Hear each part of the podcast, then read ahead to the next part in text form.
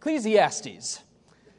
It's an unusual book. It's tough. The book of Ecclesiastes is one of those books that, man, the more you read it, the more puzzled you can get. And in today's passage, which, you know, Pastor Clint, he's the one who divvies this up. He told me, why don't you preach verses 1 through 3? Well, why don't y'all take your eyes and look down at verse 1 and just read verse 1, and it almost feels like a practical joke. In fact, Rick Blasey dared me to title this morning's sermon, The Lord of the Flies. You know, he's a youth pastor for 17 years. It clearly ha- he clearly hasn't shaken it. Dead flies make the perfumer's ointment. Hmm, okay. That's our text this morning. And with all seriousness, there's much here. Ecclesiastes has much to tell us, and these three verses have far more than meets the eye. So why don't we read it together? And in so doing, I invite you to stand with me in the honor of reading God's Word. Ecclesiastes 10. Let me begin in verse 1, and I'll read down to verse 3. As you're standing, you also ought to wish a happy birthday to our student pastor, Blake Maxwell. Blake, happy sweet 16, buddy. You know, Blake and I are the same age, but people think I'm in my late 40s and think he's a teenager.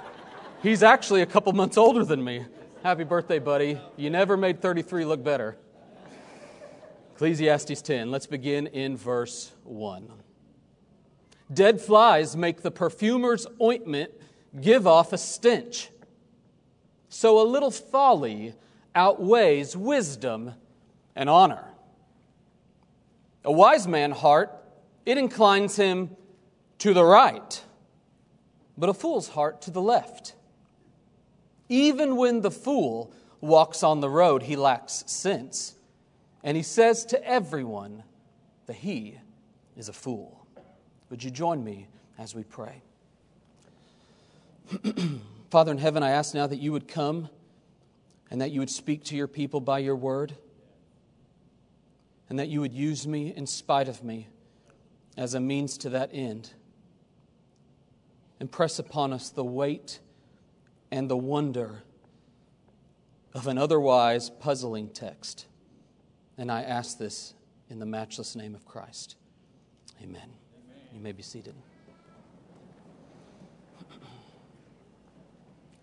The safest road to hell is the gradual one. It's the gentle slope. It's soft underfoot.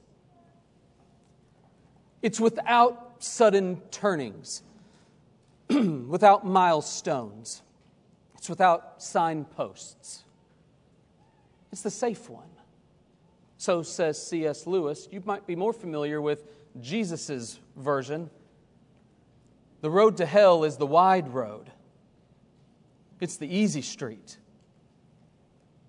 You see, the safest, the surest road to hell is not the way of stark sins like murder and theft. It's not the way of dreadful disobedience like lying or cheating. It's not the way of rogue rebellion, you know, like paganism. It's not the way of idolatry like atheism. No, you see, the safest road, the surest road, Satan's great tactic, it's the road of subtle sins. Those things that are small and seemingly harmless. It's domesticated disobedience. Things that you struggle with that are so common they become almost unrecognizable. It's the way of respectable rebellion. Those things that just compose all these small little compromises that an otherwise wise individual might commit. It's the way of invisible idolatry, known only to you and no others. See, in truth, it's the way of Solomon, who, despite his vast wealth and wisdom, the Bible actually calls him the wisest and wealthiest man in all history. Despite this, Solomon committed grave sins that began small and snowballed. And when you come to Ecclesiastes, in particular chapter 10, it's as if we are seeing Solomon late in life reflect back with sober judgment on his life. And in so doing, you're going to notice with me that this self styled preacher, in fact, that's what he calls himself again and again in the book of Ecclesiastes, the preacher, this preacher bids we come and sit at his feet and learn from his mistakes. Solomon calls us to see with him the weight of sin. It's a warning to us. We all too often underestimate it. Indeed, I would propose to you this morning that the theme of these three verses is simply this Brothers and sisters, never, never underestimate your sin. Never underestimate the weight of sin. Now, you may have noticed I didn't read the word sin in this chapter. And that's because the word I want to fixate on this morning is that word. It's pretty much a synonym. It's the word folly. You'll see it in, this ver- uh, in these three verses a few times. In fact, you'll find it nine or more times in the chapter alone. This word folly. Now, when you see that word folly, here's what I don't want you to think. The word folly ought not be regarded as a synonym for silliness. It's a synonym for sin. In other words, we're not talking about mental deficiency here. We're talking about moral deficiency. This is not merely a matter of the mind. When God calls a man a fool, it's a matter of the heart, which is why Psalm 14:1 says, "The fool says in his heart, there is no God." It's not in his mind merely. It's in the deep recesses of his heart. And so today, I want you to see that these three verses, they illustrate for us the great need we have as believers to understand, to know the height, the depth, the breadth, indeed the weight of our sin. And so, if that strikes you as a little heavy, perhaps a, a little hard, perhaps even borderline gospel less, grace less, may I commend to you this morning that a shallow view of sin always leads to shallow views of God. And conversely, a deeper view of our sin is going to yield a deeper, richer view of God's grace. And so this morning, this text shows us in these three proverbial verses, it shows us three reasons why we ought never underestimate our sin. If you're taking notes, mark this down. Number one, the first reason why we ought to never underestimate our sin is because, number one, it's more corruptive than you may think. We see this in verse 1. Dead flies make the perfumer's ointment give off a stench. Now, before we try to make sense of what on earth that proverb means, just listen for a moment. Many of you in this room can look at a verse like verse 10, and you see that second half where it says a little folly. You see it, and if you were honest, you would say you've grown comfortable with just a little folly, just a little. It's not much, it's barely noticeable. It's just a, it's just a little. Many of you in this room are flirting with secret sin. And the call of Christ to you this morning is to heed Solomon's warning. First off, I want you to see sin may seem insignificant. It may seem like this little fly. You see, when, it's, when, the, when Solomon describes dead flies and ointment, he's referring to the ancient art of apothecary, which what they would do, it's kind of like what we might call loosely a, a, chemist or even a pharmacist today. What they would do is they would create this balm, this ointment, and it was precious. It was an art, it took a whole lot of work. And so you could spend countless hours creating this wonderful ointment. And then but one little fly attracted to that sweet aroma would spoil it. It's like those boys at student camp who put on cologne at night.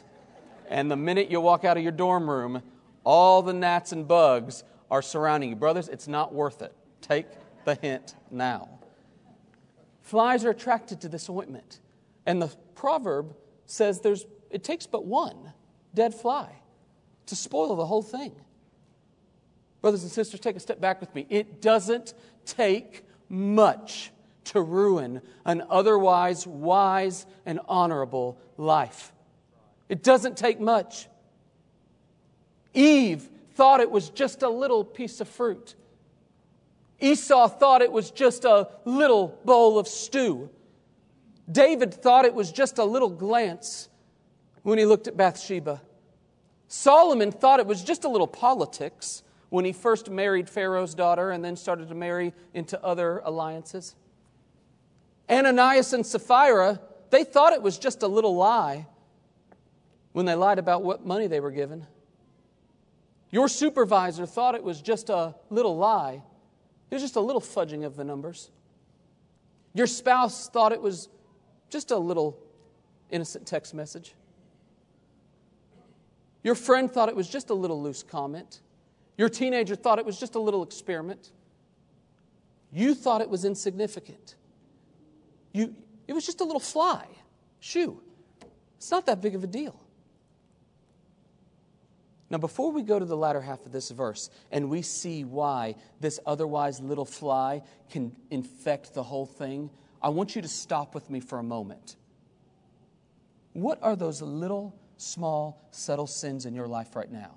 What are those things that you, it's just little, it's small. If you need help, make this your life verse 1 Corinthians 10, verse 12. If any man thinks he stands, take heed lest he fall. It may seem insignificant, but take it to the bank. It will prove infectious. What started small is going to grow. For we see in the latter half of verse 1 so a little folly outweighs wisdom and honor. On God's scales, a little folly far outweighs a lifetime of honor. It could almost seem insane. Why? Why, in his economy, would that outweigh a lifetime of faithfulness? Because God knows that little things lead to greater things. The little spark in the forest, so small that my little two year old daughter's foot could put it out. I could spit and put that spark out. That spark becomes a wildfire that all the fire departments in the state can't control. The little cut that you get working outside, that a cheap two cent band aid could help heal, if left unattended, can become such an infection that the leading ICU is having trouble keeping you alive. What starts small inevitably grows. You see, on God's scale, little things are the big things. They are. That's why Jesus in Luke 11 34 says, Your eye is the lamp of your body. When your eye is healthy, your whole body is full of light. But when it's bad, when your eye is bad, it says your whole body is filled with darkness. It's your eye, it's just your little eye. Never underestimate the infectious, corruptive power of sin. Your witness for Christ is at stake.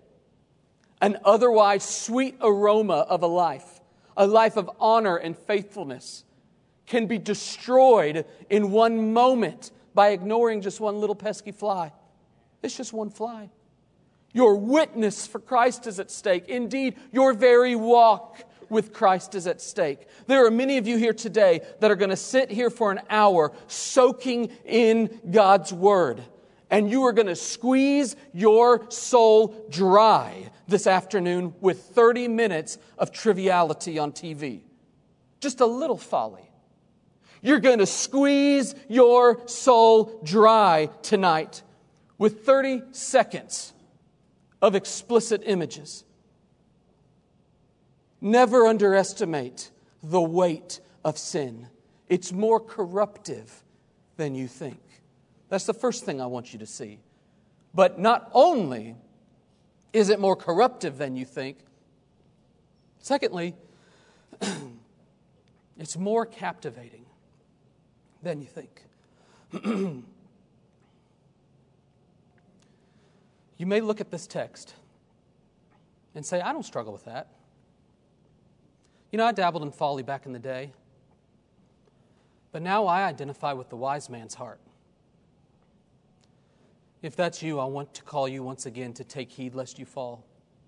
You see, when you look at verse 2, the word we ought to fixate on is the word heart. Look at that word heart with me. Sin is always, folly is always a matter of the heart. In the Hebrew, the heart is who you really are, it's the core of your being. It's the invisible inner life that controls your outer life, your hands, your eyes, your feet. That's why Proverbs 27 19 says, As water reflects the face, so the heart reflects the man.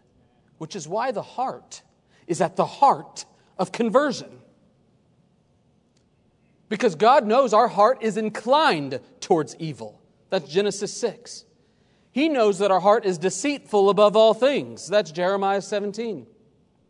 He knows we need a new heart, which he promised to do in Ezekiel 36. He knows our heart needs to be opened as he did Lydia's in Acts 16. He knows our heart needs to be enlightened as he proclaims through Paul in Ephesians 1. God is after your heart. He's after you. He's not after your outward obedience. He's after the core of you, which is why he repeatedly says, My people praise me with their lips, but their hearts are far from me because he is less concerned with your external conformity and he is after the core of who you are. He wants your heart. And the good news is, in Christ, He gives us a new heart. He transforms it. He opens it, but lest you get too secure in your new life in Christ, folly still lurks indwelling sin remains. There's still that draw, isn't there? You know from your own testimony that one day Christ opened your eyes. You saw him at last for who he was. He gave you a new heart, and at last you were like, I don't love sin like I used to. And then 24 hours later, you're flirting with it again. 48 hours later, you're dabbling in it again. What's happening here? This is the power of indwelling sin in our lives. There are subtle sins that will uh, wage war with your soul till the day Christ takes you home and transforms you, glorifies you, the Bible says. There's those little things that are going to draw us. Our hearts are what lead us. We tend to follow our broken hearts, which is why one of the worst pieces of advice you could ever give somebody is to follow their heart. That's horrible advice. For my heart, brothers and sisters, as a pastor who stands before you 13 years of serving God's church, I still have a heart that longs for a little folly. Just a, just a little. You see in verse 2, he talks about two different directions. The wise man's heart takes him to the right, and the foolish man's heart to the left. Not a political statement. I am surprised the Republican Party has not made that a part of their platform. That is not what right and left mean. In the Bible, the right routinely references a position of honor. David would say, Sit at my right hand. It is referencing a position of blessing. You remember Jacob when he crossed his hands and put his right hand of blessing on Ephraim, who was in fact to his left. The right hand routinely symbolizes a place of authority where Jesus comes and after his uh, ascension, he sits at the right hand of God. The right hand is a place of honor. It is, in essence, the direction of God's will, whereas the left hand is routinely associated with going against God's will, the opposite direction. Probably most memorably, you may recall this from Jesus when he told that parable of the sheep and the goats. And the goats were on his left. In fact, the word sinister comes from the Latin that means left handed. My apologies to you left handed folk. My mother's left handed. I have a place in my heart for left handed folks.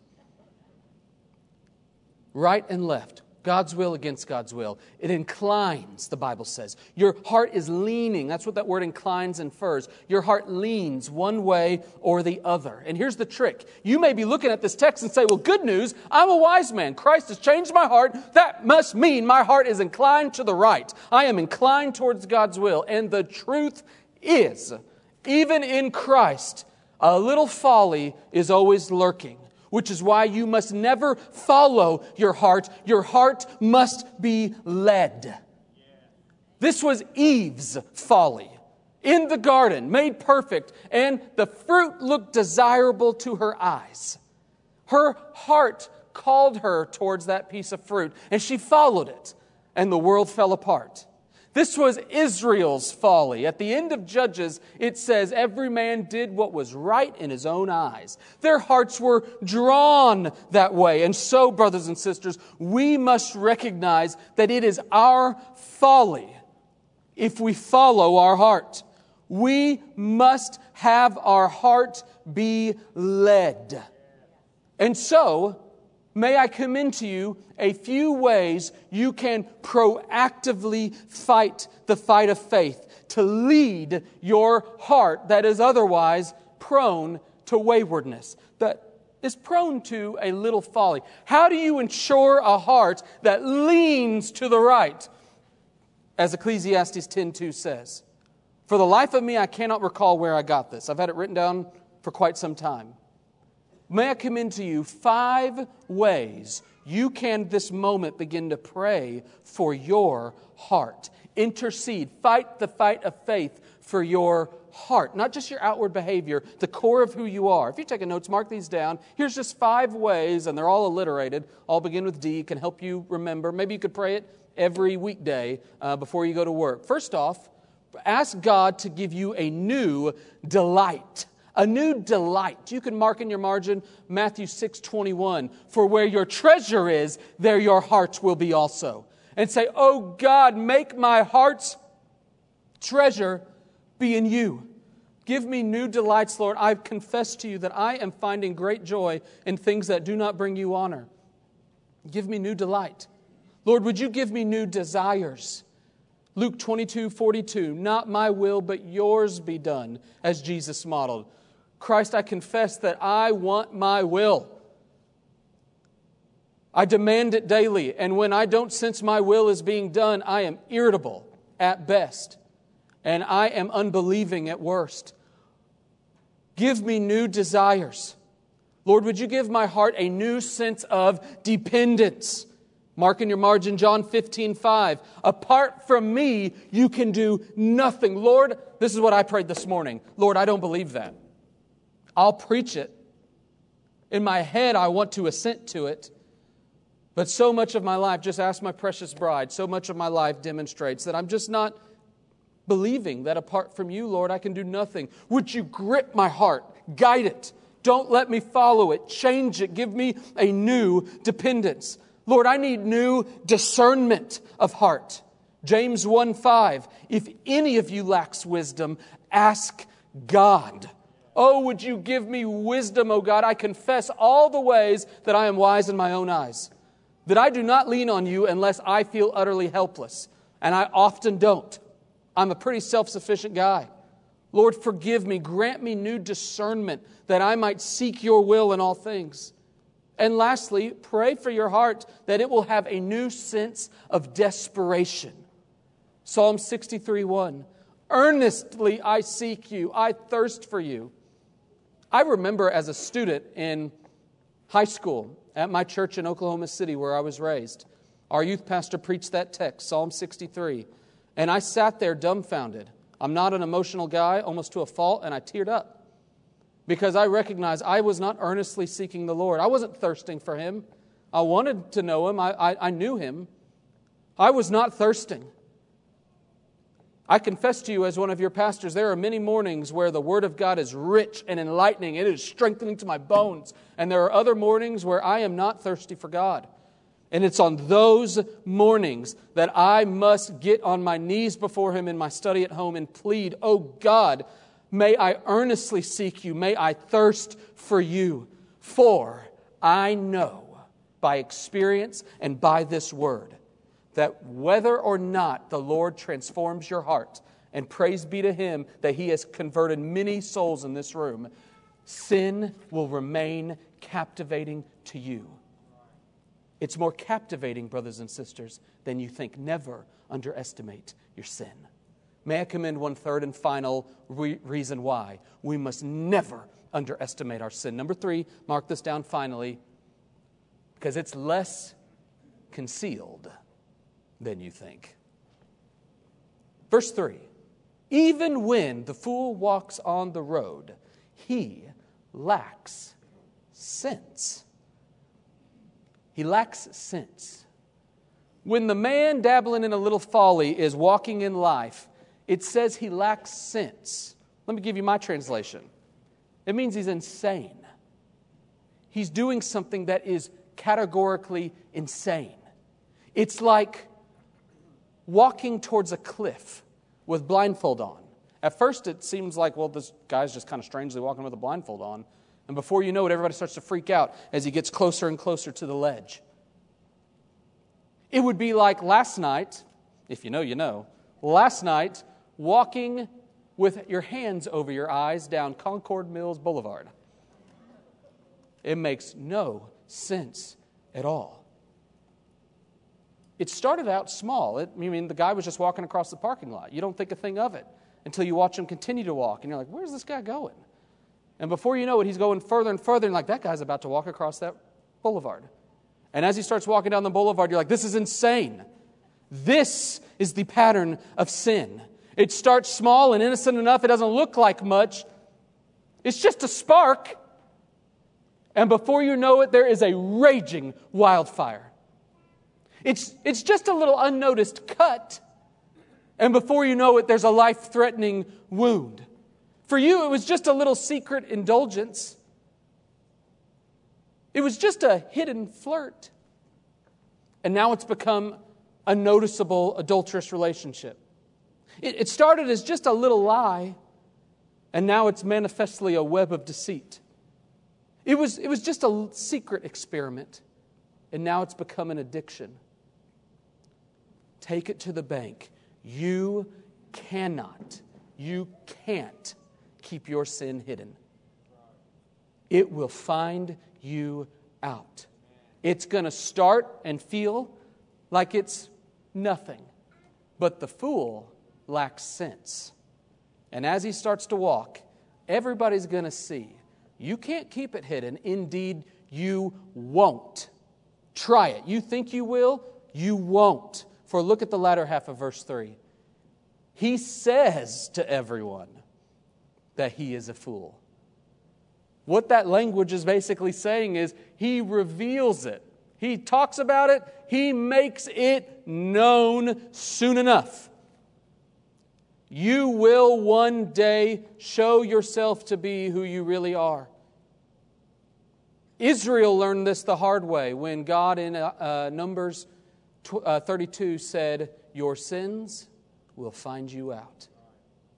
David learned this the hard way, which we see him confess in graphic detail in Psalm 51 after his adulterous relationship and murder. Peter learned this the hard way after denying Christ three times. You've learned this, haven't you? If not, you will one day soon. One day we will stand all, all, every one of us, utterly and completely exposed.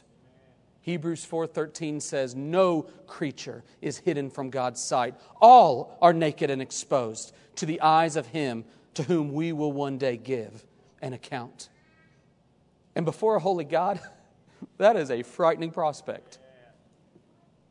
But remember, a deeper view of your sin is going to lead to a richer view of God's grace which is why the gospel of Jesus is such matchless, precious news. For God in Christ, who sees you, this moment you are exposed before Him, He sees you, He sees every part of me, He knows every sliver and shade of my hypocrisy. He who sees me fully and completely.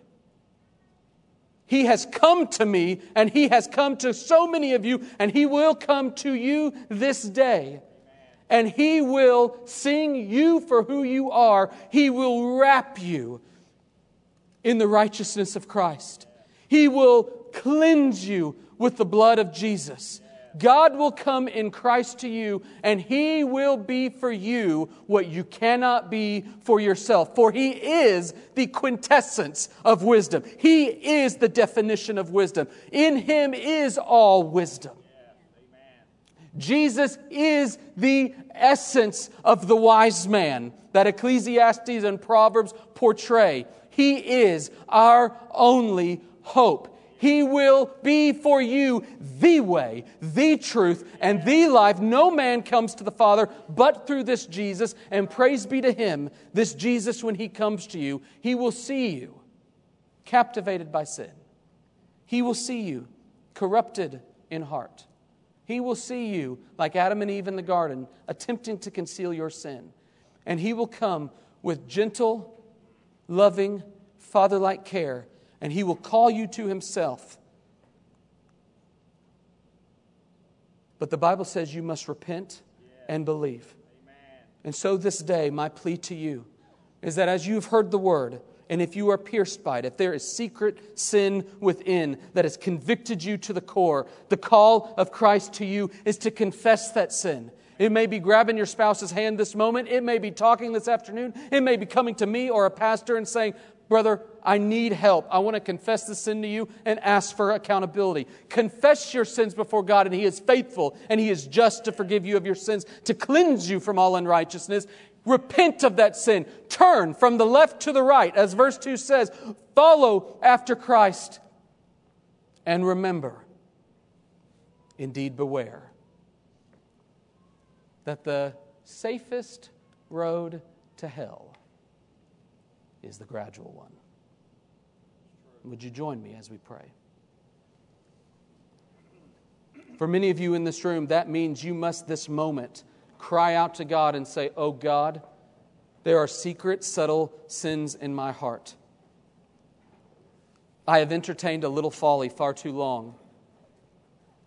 As we sing in a moment, that might be a time for you to cry out in praise and prayer to Him and say, Oh God, do a work in me.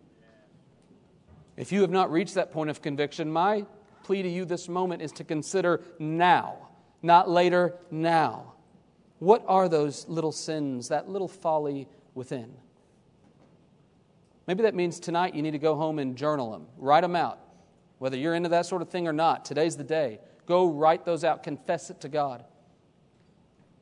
For others of you in this room, you've never tasted and seen that He's good.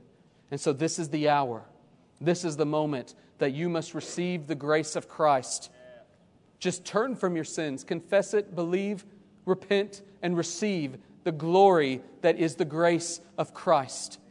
And you will notice that the weight of sin will be lifted off your shoulders as you behold the glory of His wonderful grace.